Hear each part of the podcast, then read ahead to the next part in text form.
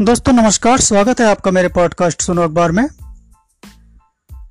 दोस्तों, इस बार अगला एपिसोड आने में हमारे आपके बीच ज़्यादा समय नहीं बीता है। तो चलिए, आज का एपिसोड शुरू करते हैं, आज का पॉडकास्ट शुरू करते हैं। ई व्हीकल्स बैटरी के मामले में भारत चीन को पछाड़ने की तैयारी में है।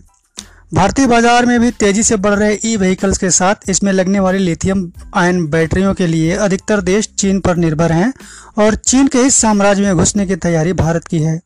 भारत ऐसी तकनीक पर काम कर रहा है जिसमें बैटरी के मुख्य घटक के तौर पर एल्युमिनियम का इस्तेमाल होता है। इंडियन ऑयल कॉरपोरेशन के इस महत्वाकांक्षी परियोजना के तहत अल्मोनियम एयर बैटरी बनाने के लिए इसराइली स्टार्टअप फिनर्जी लिमिटेड के साथ काम शुरू कर दिया है।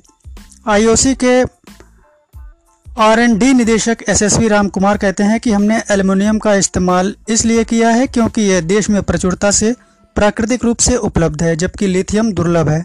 एल्युमिनियम बैटरी लिथियम के मुकाबले कई महीनों में बेहतर साबित होगी। पहली बात तो यह कि यह संभावित रूप से सस्ती पड़ेगी, इन्हें लंबी रेंज के लिए इस्तेमाल किया जा सकेगा और ये ज़्यादा सुरक्षित भी रहेंगी।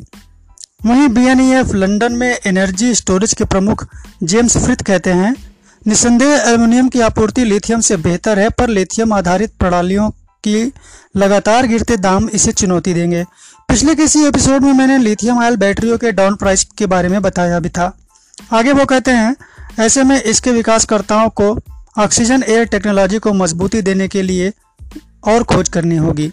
दरअसल दुनिया के करीब आधे लिथियम पर सीधे और अप्रत्यक्ष तौर पर चीन का कब्जा है। बोलीविया से लेकर चिली तक चीन ने लिथियम कारोबार पर अधिकार की कोशिश की है। भारत दुनिया के 10 शीर्ष बक्साइट उत्पादकों में से एक है और एल्युमिनियम बक्साइट से ही निकलता है। अमेरिकी भूवैज्ञानिक सर्वे के अनुसार भारत के पास 60 करोड़ टन बक्साइट एस का प्रमाणित भंडार है। फोर्स के मुताबिक 2040 तक दुनिया की 50 प्रतिशत गाड़ियाँ लिथियम बैटरी से चलेंगी और चीन इनकी सप्लाई देने को बेताब है और लिथियम के मामले में चीन नंबर वन है। और इधर आईओसी की तीस हज़ार फिलिंग स्टेशनों को बैटरी स्वेपिंग स्टेशन के तौर पर इस्तेमाल करने की योजना है। एल्युमिनियम प्लेट जब हवा में ऑक्सीजन से प्रतिक्रिया करते हैं तो बनी बिजली का इस्तेमाल कर बैटरी का काम करती हैं। बैटरी के सेल को रिचार्ज नहीं किया जा सकता, इसलिए फिनर्जी नई बैटरी देने और रिसाइकिल करने पर काम कर रही है। और अब आइए आज के अखबार से आपको मिलाते हैं विख्यात लेखक और लाइफ कोच रॉबिन शर्मा से। बताते हैं कि वो जीवन जीने के नज़रिए को कैसा रखें? रॉबिन जी कहते हैं कि गेम चेंजर बनना चाहते हैं तो आज से ही बदलें। वो लिखते हैं, मेरी शुरुआत बहुत साधारण रही है। सीधा साधा विनम्र परिवार 2000 लोगों के छोटे से कस्बे में रहता था। कई लोगों ने मुझे अवसर ही नहीं दिए। उन्हें कभी नहीं लगता था कि मैं यूनिवर्सिटी भी जा पाऊँगा या ज़िंदगी में कुछ कर पाऊँगा। जब आप अपने सपने का पीछा कर रहे हो तो विरोधियों की बकबक ना सुने। जो खुद को पीड़ित समझते हैं, उन्हीं को आलोचना पसंद होती है। गेम चेंजर्स उम्मीद, आशा और नवाचार में विश्वास रखते हैं।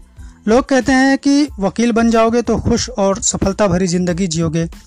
मैं दुनिया के उस खांचे में फिट होना चाहता था। मैं वाकई खुद को नहीं जानता था और दूसरे जो कहते थे, उसी पर विश्वास करता था। ला में मास्टर्स किया, एक फर्म में नौकरी शुरू की, लेकिन हर सुबह खुद को आईने में देखता तो नज़रें नहीं मिला पाता। मैंने तय किया कि इसमें बदलाव करूँगा। क्योंकि आपके वर्तमान जीवन और चाहे गए जीवन में जितना अंतर होगा, उतना नाखुश होंगे। जीवन में ऊर्जा की कमी होगी। मैंने बदलाव की शुरुआत किताबें पढ़ने से की। Mahatma Gandhi, Mother Teresa John F Kennedy को पढ़ा। जाना कि कौन सी चीज़ ने उन्हें नायक बनाया। कैसे उन्होंने दूसरों की ज़िंदगी पर प्रभाव डाला, बदलाव लाए। उन दिनों में वाकई मेरे ऊपर प्रभाव पैदा कर रहे थे। मैंने गेम चेंजर्स लोगों के बारे में जाना। कौन सी चीज़ ने उन्हें बेहतर बनाया? उस पर लिखना शुरू किया। अगर आप गेम चेंजर बनना चाहते हैं तो अगले सात दिनों के बारे में भूल जाइए और ख़ुद से पूछिए कि मैं कैसे ज़िंदगी जीऊँ। जो आने वाली पीढ़ियों को प्रभावित कर सके। आज से शुरू करें, ऐसा काम करें जो न सिर्फ़ आपके और आपके आसपास के लोगों के लिए फ़ायदेमंद हो, बल्कि समाज के लिए भी हित करो। तो दोस्तों, राबिन शर्मा की सीख के साथ ही आज का एपिसोड सुनो अखबार।